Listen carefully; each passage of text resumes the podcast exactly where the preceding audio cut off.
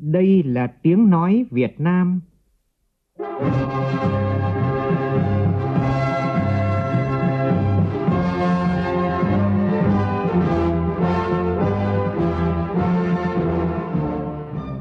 là tiếng nói Việt Nam, phát thanh từ Hà Nội, thủ đô nước Cộng hòa xã hội chủ nghĩa Việt Nam.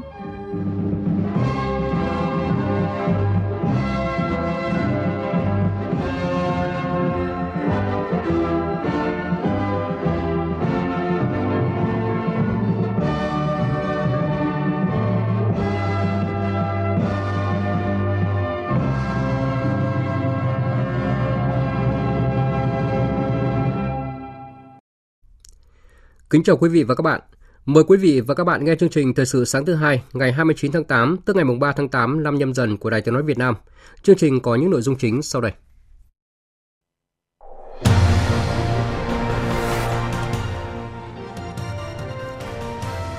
Hôm nay diễn ra phiên họp bất thường của Ủy ban Thường vụ Quốc hội. Đại hội đại biểu toàn quốc Hội chữ thập đỏ Việt Nam lần thứ 11 nhiệm kỳ 2022-2027 khai mạc hôm nay tại Hà Nội. Các sân bay sẽ phải đầu tư hệ thống thu phí không dừng ở cửa ra vào sân bay. Đây là yêu cầu của Bộ trưởng Bộ Giao thông Vận tải nhằm giảm ùn tắc và chậm hủy chuyến tại các sân bay. Do chi phí nhiên liệu tăng cao và hoạt động kém hiệu quả, nhiều chủ tàu cá được hỗ trợ theo Nghị định 67 của Chính phủ tại tỉnh Tiền Giang phải bán phương tiện để trả nợ ngân hàng. Trong phần tin thế giới, gần 1.000 người thiệt mạng do lũ lụt, Thủ tướng Pakistan kêu gọi hỗ trợ các nạn nhân. Nhiều quốc gia cũng đã cử lực lượng tham gia hỗ trợ Pakistan khắc phục hậu quả thiên tai. Các thanh sát viên của cơ quan năng lượng nguyên tử quốc tế dự kiến sẽ tới nhà máy điện hạt nhân Zaporizhia trong vài ngày tới, giúp đảm bảo an toàn và an ninh hạt nhân.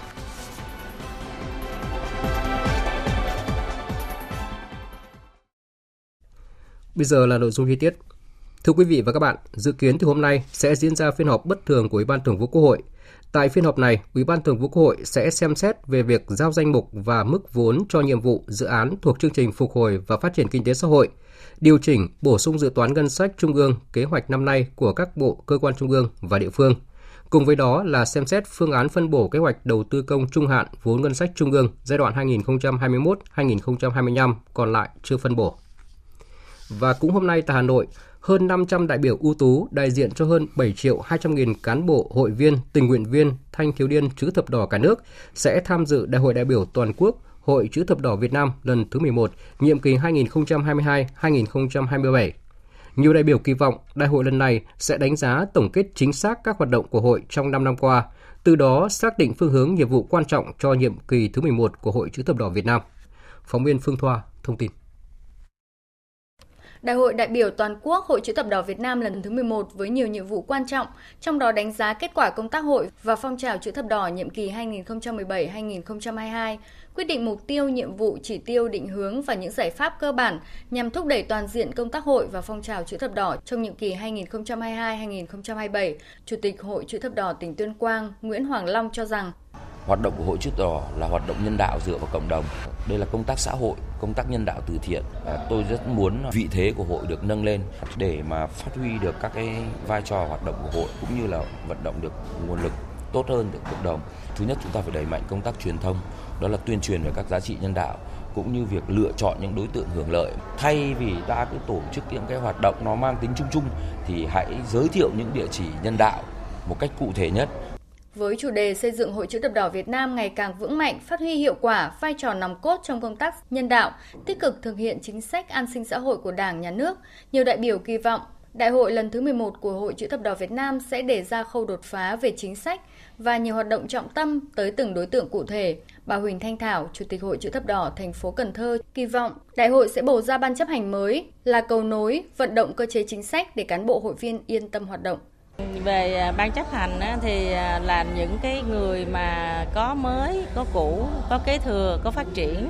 Ban chấp hành khóa mới sẽ lãnh đạo à, việc thực hiện nghị quyết đại hội của khóa 11 đã đề ra à, trên cơ sở là phát huy những cái mặt à, đạt được nâng lên một cái hiệu quả cao hơn còn những cái mà đưa ra mới thì được triển khai đồng bộ à, tâm quyết thì à, chắc chắn rằng là nghị quyết đại hội sẽ đi vào cuộc sống. Theo chương trình chiều nay họp phiên thứ nhất, Đại hội đại biểu toàn quốc Hội chữ thập đỏ Việt Nam sẽ bầu cử Ban chấp hành Trung ương Hội chữ thập đỏ Việt Nam khóa 11 nhiệm kỳ 2022-2027 và tổ chức hội nghị Ban chấp hành Trung ương Hội khóa 11 lần thứ nhất. Trong khuôn khổ đại hội diễn ra triển lãm hệ sinh thái nhân đạo. Là một trong những hoạt động trọng tâm chào mừng Đại hội đại biểu toàn quốc Hội chữ thập đỏ Việt Nam lần thứ 11 nhiệm kỳ 2022-2027, tối qua tại Hà Nội, Ban chỉ đạo quốc gia vận động hiến máu tình nguyện phối hợp với Hội chữ thập đỏ Việt Nam và Viện Huyết học truyền máu Trung ương tổ chức chương trình tôn vinh 100 người hiến máu tiêu biểu toàn quốc năm nay với chủ đề Triệu trái tim, chung nhịp đập, hiến máu cứu người. Phóng viên Phương Thoa tiếp tục thông tin.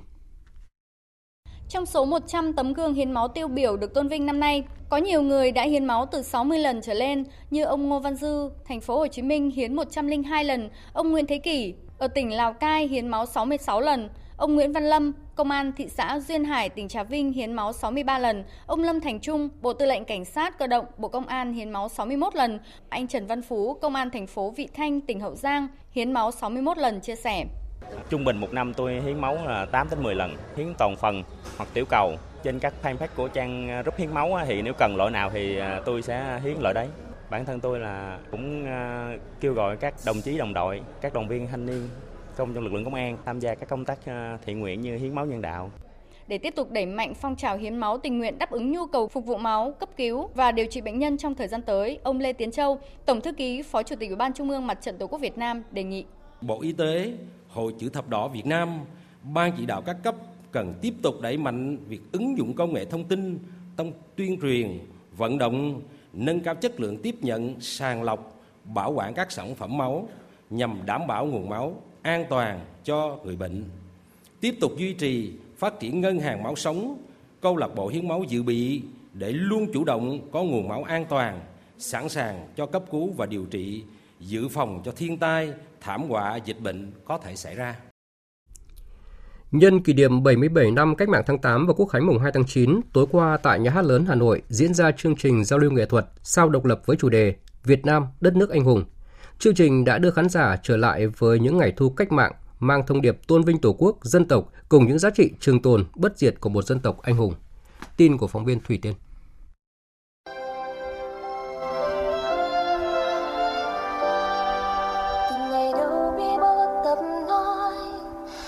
Dạy cho con giai điệu tự hào bài hát vang lên Chương trình được chia làm hai phần chính, phần 1 mang tên Việt Nam dân tộc quật cường, xả thân vì đại nghĩa và phần 2 là Việt Nam nguồn cảm hứng của hòa bình và phát triển. Ban tổ chức đã giới thiệu các phóng sự với tiêu đề Đất nước của những anh hùng và những anh hùng của thời đại mới với nhiều hình ảnh tư liệu quý giá, khơi gợi những ký ức hào hùng, những thước phim phản ánh khí thế mới, vận hội mới của đất nước trong hòa bình. Chương trình nghệ thuật sao độc lập có sự tham gia của nhiều ca sĩ, nghệ sĩ nổi tiếng như nghệ sĩ ưu tú Trọng Tấn, nghệ sĩ ưu tú Đăng Dương, nghệ sĩ ưu tú Tấn Minh, các nghệ sĩ Khánh Linh, Đông Hùng, Bảo Trâm, Minh Ngọc, vân vân. Các nghệ sĩ đã trình diễn những ca khúc đi cùng năm tháng như hát mừng non nước hôm nay, ta tự hào đi lên ôi Việt Nam, sơn nữ ca, lá xanh, nổ lửa lên em, cùng anh tiến quân trên đường dài, giai điệu tự hào, liên khúc, Đảng đã cho ta một mùa xuân, màu cờ tôi yêu, Việt Nam trên đường chúng ta đi, vì tôi là người Việt Nam, vân vân. Đặc biệt trong khuôn khổ của chương trình sao độc lập năm nay, ban tổ chức tặng 20 phần quà là sổ tiết kiệm và những bó hoa tươi thắm tới các bậc lão thành cách mạng, các bà mẹ Việt Nam anh hùng, các anh hùng lực lượng vũ trang, các thương bệnh binh, cựu chiến binh qua các thời kỳ kháng chiến. Mỗi xuất quà bằng tiền mặt trị giá 10 triệu đồng từ nguồn kinh phí xã hội hóa.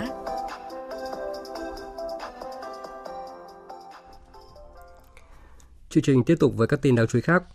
Các sân bay sẽ phải đầu tư hệ thống thu phí không dừng để phương tiện đi lại thông suốt, tránh tình trạng ùn tắc. Đây là một trong các giải pháp giảm ùn tắc, chậm hủy chuyến tại các sân bay vừa được Bộ trưởng Bộ Giao thông Vận tải Nguyễn Văn Thể chỉ đạo. Cùng với đó, Tổng công ty Cảng hàng không Việt Nam được yêu cầu đầu tư thêm hệ thống camera khu vực trước sân bay và tăng cường kiểm tra xử lý xe dừng đỗ sai quy định. Tại khu vực soi chiếu hành lý, Bộ trưởng Nguyễn Văn Thể yêu cầu Cục Hàng không Việt Nam lập đoàn kiểm tra, đặc biệt là tại các sân bay trọng yếu, đơn vị quản lý sân bay cần nâng cấp thiết bị soi chiếu hiện đại và bổ sung thêm máy soi chiếu để đảm bảo chất lượng kiểm soát an ninh. Liên quan việc giải tỏa hành lý, các sân bay phải bố trí đủ nhân lực, quy trình phục vụ phù hợp, đặc biệt là trong thời gian cao điểm như lễ nghỉ mùng 2 tháng 9, Tết Nguyên đán sắp tới. Thêm những tín hiệu tích cực cho nền kinh tế khi tháng 8 này đã có gần 12.000 doanh nghiệp đăng ký thành lập mới với số vốn đăng ký là gần 130.200 tỷ đồng. Số doanh nghiệp quay trở lại hoạt động là gần 6.500 doanh nghiệp. Như vậy, tính từ đầu năm đến nay đã có gần 150.000 doanh nghiệp gia nhập ừ, gia nhập và tái gia nhập thị trường mức cao nhất từ trước đến nay. Thưa quý vị và các bạn, Nghị định 67 của Chính phủ về một số chính sách phát triển thủy sản, trong đó có chính sách đóng mới và nâng cấp tàu cá là chủ trương đúng của Đảng và Nhà nước nhằm giúp người dân được vay vốn để vươn khơi bám biển, làm giàu cho mình. Tuy nhiên, tại nhiều địa phương, do hoạt động kém hiệu quả nên hầu hết các tàu 67 đều mang nợ, trong đó có nhiều chủ tàu phải đành bán phương tiện để thanh lý nợ với ngân hàng. Phóng viên Nhật Trường phản ánh thực tế này tại tỉnh Tiền Giang. Gia đình ông Hà Hữu Phương, ngư dân ở phường 9 thành phố Mỹ Tho, tỉnh Tiền Giang có đoàn tàu lưới đèn 5 chiếc, trong đó có hai chiếc đóng theo Nghị định 67 vào năm 2016. Để đóng hai phương tiện này, gia đình ông phải vay từ ngân hàng 14 tỷ đồng với lãi suất ưu đãi 3% trên một năm. Qua gần 6 năm hoạt động, ông chỉ mới trả 50% nợ cho ngân hàng. Ông Phương cho biết từ ngày xảy ra dịch Covid-19 và giá dầu ở mức cao nên đánh bắt kém hiệu quả, có nhiều chuyến ra khơi về không đủ chi phí. Trong khi đó, cứ mỗi quý gia đình ông phải trả tiền nợ lãi cho ngân hàng từ hai chiếc tàu 67 là 200 triệu đồng. cầm cự tới nay lấy cái, cái cái doanh thu của mấy chiếc kia đắp qua cho hai chiếc 67 chứ nếu mà hai chiếc 67 không hoạt động là không thể không thể nào mà trả tiền ngân hàng nổi. Cái khó khăn nhất là giá nhiên liệu tăng, rồi à, ngư trường hạn hẹp, rồi phương tiện thì đông, làm thì không hiệu quả thành cái đề nghị cái ngân hàng ấy, có cái biện pháp là hỗ trợ à, giãn nợ xóa nợ hoặc là hỗ trợ chi phí cho ngư dân bám biển đặng có cái à, vốn đặng đi khai thác nữa chứ không thôi là nằm bờ riết là không có tiền đóng lãi mà hả? Không tiền đóng lãi thì ngân hàng nó đòi ráo riết mà hai một chảy một hai bữa là vô nợ xấu là coi như là xong. Hơn một năm qua nghề khai thác biển của ngư dân tiền giang gặp khó khăn rất nhiều phương tiện hết vốn phải nằm bờ nguyên nhân chính vẫn là sản lượng khai thác thủy sản giảm chi phí tăng cao do nhiên liệu tăng vọt giá cả đầu ra sản phẩm bấp bênh, thời tiết bất thường, dòng chảy của biển diễn biến phức tạp. Đối với tàu 67 thì phải ôm thêm khoản nợ từ ngân hàng. Tại thành phố Mỹ Tho đã có ít nhất 5 phương tiện đóng theo Nghị định 67 hoạt động không hiệu quả. Chủ phương tiện không chi trả nổi các khoản nợ ngân hàng nên phải bán thanh lý nợ. Ông Nguyễn Văn Cường, ngư dân thành phố Mỹ Tho, chủ một tàu gỗ 67 cũng còn nợ ngân hàng hơn 3 tỷ đồng tâm tư nói chung đánh bắt thì quá eo hẹp nó dùng về đủ thứ hết mọi, mọi vấn đề chứ không phải riêng về dầu hoặc cạn kiệt đến vấn đề ảnh hưởng thời tiết. Nói chung là nếu không nghị định số bảy á tôi không đến đổi mà mang nợ. Tại vì cái lúc trước á nhà nước á nghĩa là khấu trừ cái thuế VAT trừ được 10 phần trăm thì tôi được là bằng trừ ra một tỷ. Thì từ cái chỗ đó ngư dân là ôm cục nợ. Đối với tàu dịch vụ hậu cần nghề cá đóng mới theo Nghị định 67 ở tỉnh Tiền Giang cũng không khỏi tình cảnh khó khăn. Năm 2017, ông Nguyễn Văn Như, phường Tư, thành phố Mỹ Tho, vay ngân hàng Aribank chi nhánh Tiền Giang 26 tỷ đồng để đóng tàu sắt hành nghề dịch vụ hậu cần nghề cá với giấy phép hoạt động tại các vùng biển Việt Nam và Malaysia. Do xảy ra dịch Covid-19 nên tàu chỉ hoạt động được 6 chuyến tại vùng biển trong nước nhưng không hiệu quả do sản lượng thu mua thấp. Hiện nay, phương tiện này nằm tại bến gần cả năm chưa hẹn ngày ra khơi. Chủ phương tiện còn nợ ngân hàng 18 tỷ đồng. Ông Nguyễn Văn Như kiến nghị. Tôi kiến nghị ờ, nhà, nhà nước kéo dài thời gian trả nợ lên 25 năm. Cái thứ hai, xóa bỏ thế chấp tàu kèm với lại bất động sản. Theo cái nghị định 67 á, quy định thế chấp cái tài sản hình thành trong tương lai nhưng mà cuối cùng trở lại ngân hàng kèm theo cái giấy bất động sản của tôi vô cái thế chấp theo nghị định 67 thì hỗ trợ ngư dân rất là nhiều về phương đóng tàu, sửa chữa tàu rồi được hỗ trợ tiền dầu, hỗ trợ mà 10% cái về tay tiền các loại máy móc thiết bị kia trên tàu mà thực tế cuối cùng cái ngư dân tụi tôi là phải chịu tất cả các khoản thuế má Nghị định 67 của chính phủ về hỗ trợ ngư dân đóng mới, phương tiện đánh bắt xa bờ là chủ trương đúng và rất cần thiết. Tuy nhiên hiện nay do nhiều nguyên nhân khác nhau đã làm cho đoàn tàu 67 của ngư dân Tiền Giang đang nợ chồng nợ từ ngân hàng. Ngư dân rất cần được chính quyền và các ngành chức năng địa phương quan tâm tháo gỡ khó khăn để có điều kiện tiếp tục ra khơi, bám biển. Bộ Giáo dục và Đào tạo cho biết tính đến thời điểm này đã có hơn 2 phần 3 thí sinh thanh toán lệ phí xét tuyển đại học trực tuyến thành công. Hệ thống thanh toán hoạt động ổn định, công tác hỗ trợ được thực hiện kịp thời 24 trên 7, không có tình trạng nghẽn hay là quá tải. Sở Văn hóa Thể thao và Thành phố Hồ Chí Minh vừa ban hành quy chế quản lý và xét duyệt công chức, viên chức, văn nghệ sĩ khi đi công tác ở nước ngoài. Nội dung gồm 22 điều, trong đó tại điều thứ tư của quyết định, Sở Văn hóa Thể thao nghiêm cấm các nghệ sĩ tự ý đi nước ngoài mà không xin phép hoặc khi chưa được sự chấp thuận của lãnh đạo. Ngoài ra, nghệ sĩ không tự ý ở lại nước ngoài quá thời hạn quy định, không sử dụng ngân sách nhà nước để đi nước ngoài vào việc riêng, phải trung thực trong việc kê khai mục đích đi nước ngoài. Nhấn mạnh về trách nhiệm nghĩa vụ khi đi nước ngoài, Sở Văn hóa và Thể thao Thành phố Hồ Chí Minh yêu cầu các nghệ sĩ phải có trách nhiệm thực hiện tốt nhiệm vụ được giao, chấp hành các quy định pháp luật của nước sở tại. Sau khi về nước, trong thời gian 7 ngày làm việc, nghệ sĩ phải báo cáo chuyến đi cho đơn vị trực thuộc. Liên quan vụ thiếu niên 17 tuổi ở Cần Thơ gọi về cầu cứu sau khi bị bán sang Campuchia, Thiếu tướng Nguyễn Văn Thuận, Giám đốc Công an thành phố Cần Thơ cho biết đã chỉ đạo các đơn vị nghiệp vụ Công an thành phố khẩn trương tiến hành xác minh thông tin. Theo thông tin từ gia đình cung cấp khoảng hơn 2 tháng trước, Trần Hoàng Vũ sinh năm 2005, trú tại khu vực 2 phường Trà Nắp, quận Bình Thủy, thành phố Cần Thơ, lên thành phố Hồ Chí Minh cùng bạn gái Tiên My, trú ở phường Trà Nắp, quận Bình Thủy để tìm việc làm. Hơn một tháng sau, Vũ liên lạc với gia đình cho biết mình đã bị bán sang Campuchia với giá 1.000 đô la Mỹ. Tại đây, Vũ bị ép làm quá giờ không có thời gian nghỉ ngơi, nếu không làm thì bị đánh nên em gọi điện về gia đình cứu. Thiếu tướng Nguyễn Văn Thuận, giám đốc công an thành phố Cần Thơ cho biết, vụ việc xảy ra ở địa bàn biên giới, công an thành phố Cần Thơ sẽ phối hợp với các địa phương có liên quan tiếp tục xác minh làm rõ, đồng thời báo cáo đề xuất cấp trên có biện pháp kịp thời để giải cứu nạn nhân. Tiếp theo, biên tập viên Ngọc Trinh sẽ chuyển đến quý vị và các bạn một số thông tin thời tiết ngày đầu tuần. Trung tâm Dự báo Khí tượng Thủy văn Quốc gia cho biết, do chịu ảnh hưởng của rìa Nam rãnh áp thấp có trục ở khoảng 26 đến 28 độ vĩ Bắc, nên ngày hôm qua ở khu vực Bắc Bộ và ven biển Trung Bộ đã có mưa rào và rông vài nơi. Riêng khu vực Tây Bắc Bắc Bộ ngày có nắng nóng. Khu vực Tây Nguyên và Nam Bộ hôm qua đã có mưa rào và rông rải rác, cục bộ có mưa to. Dự báo ngày hôm nay, rãnh áp thấp ở khoảng 24 đến 27 độ vĩ Bắc tiếp tục đầy lên, nên các tỉnh Bắc Bộ và Trung Bộ ban ngày có nơi có nắng nóng. Trong khi đó, khu vực Tây Nguyên và các tỉnh Nam Bộ trời nhiều mây và rông. Riêng chiều và tối có mưa rào và rông rải rác, cục bộ có mưa to. Trong mưa rông có khả năng xảy ra lốc, xét và gió giật mạnh. Chuyển sang phần tin quốc tế, trước những các cuộc pháo kích nhằm vào nhà máy điện hạt nhân Zaporizhia tại Ukraine làm gia tăng lo ngại về một thảm họa hạt nhân. Các thanh sát viên của Cơ quan Năng lượng Nguyên tử Quốc tế IAEA dự kiến sẽ tới nhà máy này trong vài ngày tới để đánh giá tình hình. Biên tập viên Thu Hoài thông tin. Trong dòng tweet đăng tải ngày 28 tháng 8, Tổng Giám đốc Cơ quan Năng lượng Nguyên tử Quốc tế Rafael Grossi cho biết vẫn tiếp tục tham vấn với tất cả các bên liên quan nhằm triển khai một phái đoàn chuyên gia tới giúp đảm bảo an toàn và an ninh hạt nhân ở nhà máy Zaporizhia.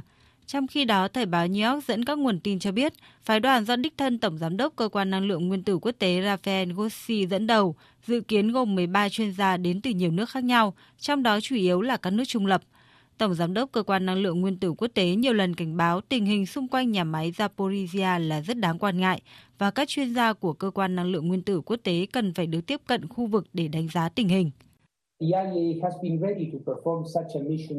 IAEA đã sẵn sàng thực hiện một sứ mệnh như vậy ngay từ tháng 6 vừa qua. Nhưng thật đáng tiếc, do các yếu tố chính trị và những cân nhắc khác, điều đó đã không thể thực hiện được. Với những gì xảy ra trong hai tháng qua, chúng ta không thể để những yếu tố như vậy làm trì hoãn thêm nữa.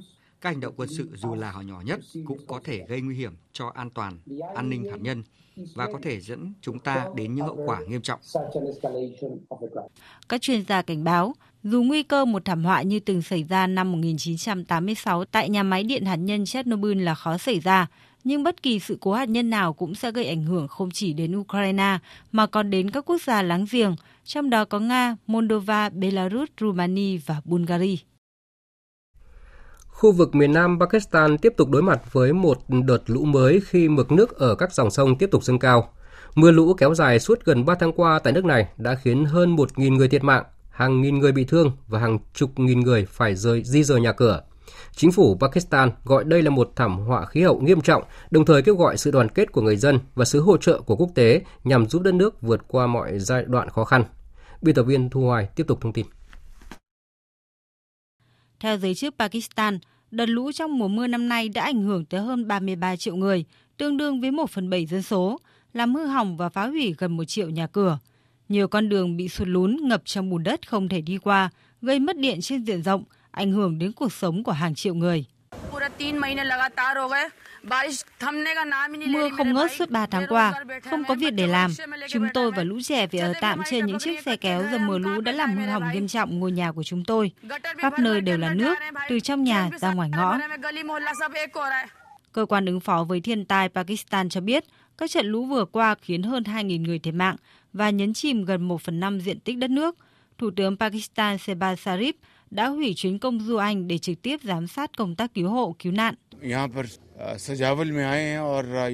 Tôi kêu gọi tất cả những người có điều kiện, các doanh nhân, những người khá giả từ Punjab, Sindh, Balochistan và các tỉnh khác hãy chung tay để giúp đỡ những người hoạn nạn trong thời khắc khó khăn này. Tôi đang ở Sujavan và tôi đã được chứng kiến cuộc sống của người dân khó khăn như thế nào. Họ phải trú trong các lều tạm. Hàng nghìn người dân sống gần các dòng sông ở miền Bắc Pakistan đã được yêu cầu sơ tán khỏi vùng lũ. Mực nước nhiều dòng sông trong khu vực đã dâng cao tràn bờ, cuốn trôi nhiều nhà cửa, trong đó có một khách sạn 150 phòng. Chính phủ Pakistan đã tuyên bố tình trạng khẩn cấp, huy động quân đội để ứng phó với đợt lũ lụt lần này. Trước những thiệt hại vô cùng lớn về người, một số quốc gia đã hành động khẩn cấp hỗ trợ Pakistan khắc phục hậu quả lũ lụt. Cụ thể, theo chỉ đạo của Tổng thống Thổ Nhĩ Kỳ Tayyip Erdogan, cơ quan quản lý thảm họa và tình trạng khẩn cấp của nước này đã lập cầu hàng không để gửi hàng viện trợ cho Pakistan. Cùng thời điểm, Anh thông báo sẽ gửi gần 2 triệu đô la viện trợ cho Pakistan. Thưa quý vị và các bạn, trong khi chính phủ và người dân Pakistan đang phải gồng mình để chống chọi với đợt mưa lũ tồi tệ nhất trong lịch sử, thì nhiều quốc gia ở châu Âu đang phải trải qua đợt nắng nóng kỷ lục với nhiệt độ lên tới hơn 40 độ C. Đáng chú ý là đài quan sát hạn hán ở châu Âu đã công bố 60% diện tích của châu Âu và Anh hiện đang trong tình trạng hạn hán.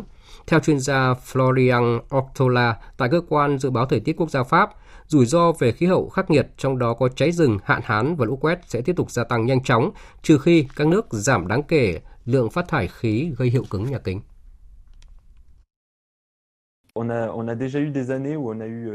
Trước đây các đợt nắng nóng vẫn xảy ra, nhưng năm nay khá đặc biệt khi các đợt nắng nóng xảy ra thường xuyên và cường độ cao hơn. Đặc biệt trong tháng 7, chúng ta có 13 ngày nắng nóng và cũng tương tự như vậy trong tháng 6. Những đợt nắng nóng ngày càng kéo dài và thường xuyên hơn trong những năm gần đây và dự kiến sẽ còn tiếp tục trong những năm tới. Tất cả điều này đều liên quan đến sự nóng lên toàn cầu.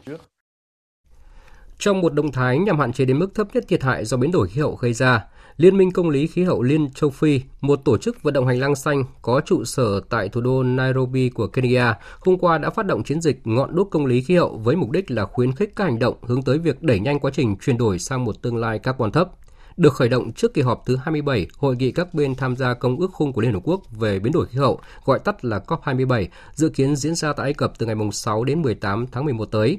Chiến dịch này được kỳ vọng sẽ nâng cao tầm nhìn và hoàn cảnh của các cộng đồng châu Phi trên tuyến đầu của khí hậu các trường hợp khẩn cấp như là hạn hán, lũ lụt, lốc xoáy và cháy rừng. Theo kế hoạch thì hôm nay, theo giờ Mỹ, phi thuyền của NASA sẽ bắt đầu sứ mệnh đầu tiên bay vào không gian, lần này không chở theo phi hành đoàn.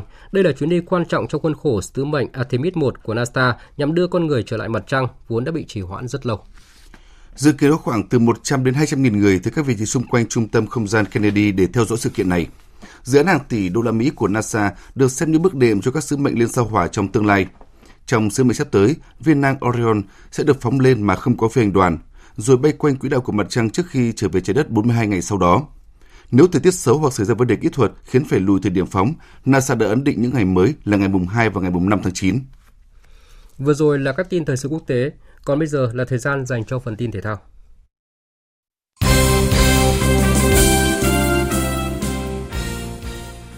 Tối qua đã diễn ra những trận đấu muộn của vòng 14 giải bóng đá vô địch quốc gia. Trên sân Quy Nhơn, Topalan Bình Định có chiến thắng tương bừng 4-1 trước BKMX Bình Dương. Với kết quả này, Topalem Bình Định vươn lên vị trí thứ 3 trên bảng xếp hạng, còn BKMX Bình Dương xếp vị trí thứ 9 với 15 điểm. Trên sân hàng đấy, các cầu thủ Viettel cũng giành chiến thắng dễ dàng 3-1 trước đội khách Đông Á Thanh Hóa để vươn lên vị trí thứ tư trên bảng xếp hạng với 22 điểm, còn Đông Á Thanh Hóa tạm thời xếp vị trí thứ 8 với 15 điểm. Chuyển sang tin về vòng 4 giải bóng đá ngoài hạng Anh, sau 3 trận toàn thua và không ghi được bàn thắng nào, câu lạc bộ West Ham đã có được điểm số đầu tiên ở mùa giải này khi vượt qua đội khách Aston Villa với tỷ số 1-0 trong trận đấu đêm qua. Với chiến thắng này, câu lạc bộ West Ham đã thoát khỏi vị trí cuối bảng để lên xếp thứ 16. Ở một trận đấu khác, Harry Kane dù đã hỏng của phạt đền song vẫn lập công lớn với cú đúp vào lưới của Nottingham giúp Tottenham thắng 2-0 và leo lên xếp thứ 3. Ở trận đấu còn lại, Newcastle hòa Wolverhampton một đều. Về diễn biến cúp bóng truyền nữ châu Á, hôm qua đội tuyển bóng truyền nữ Việt Nam đã thi đấu trận bán kết gặp đội tuyển nữ Nhật Bản. Trước một đối thủ hơn hẳn về mọi mặt, các cô gái của chúng ta đã không thể tạo nên bất ngờ khi để thua với tỷ số 1-3.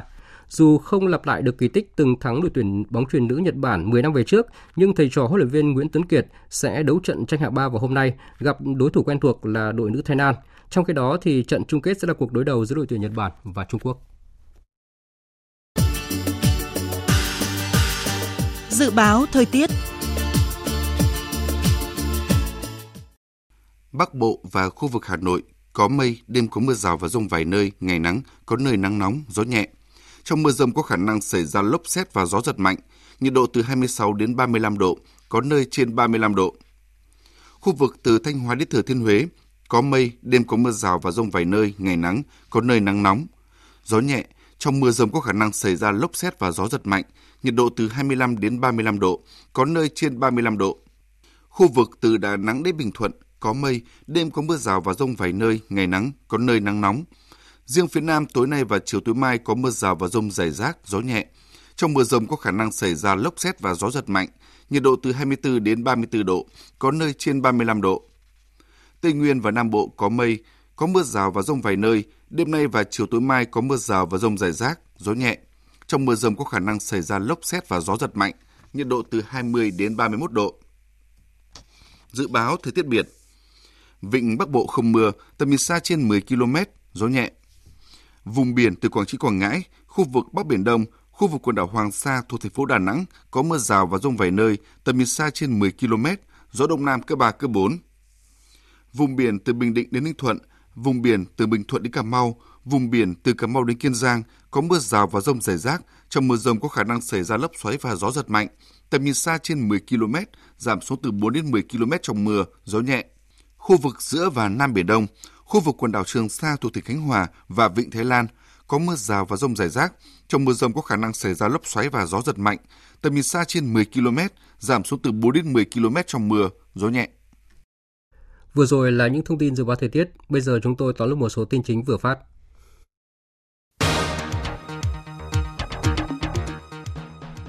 Hôm nay diễn ra phiên họp bất thường của Ủy ban Thường vụ Quốc hội. Một trong những nội dung đáng chú ý tại phiên họp này đó là Ủy ban Thường vụ Quốc hội sẽ xem xét việc giao danh mục và mức vốn cho nhiệm vụ dự án thuộc chương trình phục hồi và phát triển kinh tế xã hội.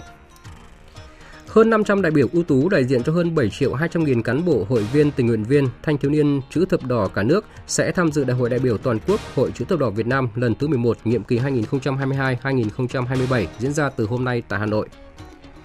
Các sân bay sẽ phải đầu tư hệ thống thu phí không dừng để phương tiện đi lại thông suốt, tránh tình trạng ùn tắc. Đây là một trong những giải pháp giảm ùn tắc, chậm hủy chuyến tại các sân bay vừa được Bộ trưởng Bộ Giao thông Vận tải Nguyễn Văn Thể chỉ đạo. Gần 1.000 người thiệt mạng do lũ lụt, Thủ tướng Pakistan kêu gọi hỗ trợ các nạn nhân. Nhiều quốc gia, trong đó có Thổ Nhĩ Kỳ, đã lập cầu hàng không để gửi hàng viện trợ cho Pakistan.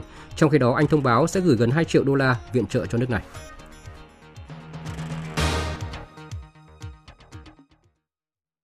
Phần tóm lược những tin chính vừa rồi đã kết thúc chương trình thời sự sáng nay của Đài Tiếng nói Việt Nam. Chương trình do biên tập viên Nguyễn Cường biên soạn và thực hiện với sự tham gia của phát thanh viên Đoàn Hùng và kỹ thuật viên Hồng Vân. Chịu trách nhiệm nội dung Nguyễn Thị Tuyết Mai. Cảm ơn quý vị và các bạn đã dành thời gian lắng nghe.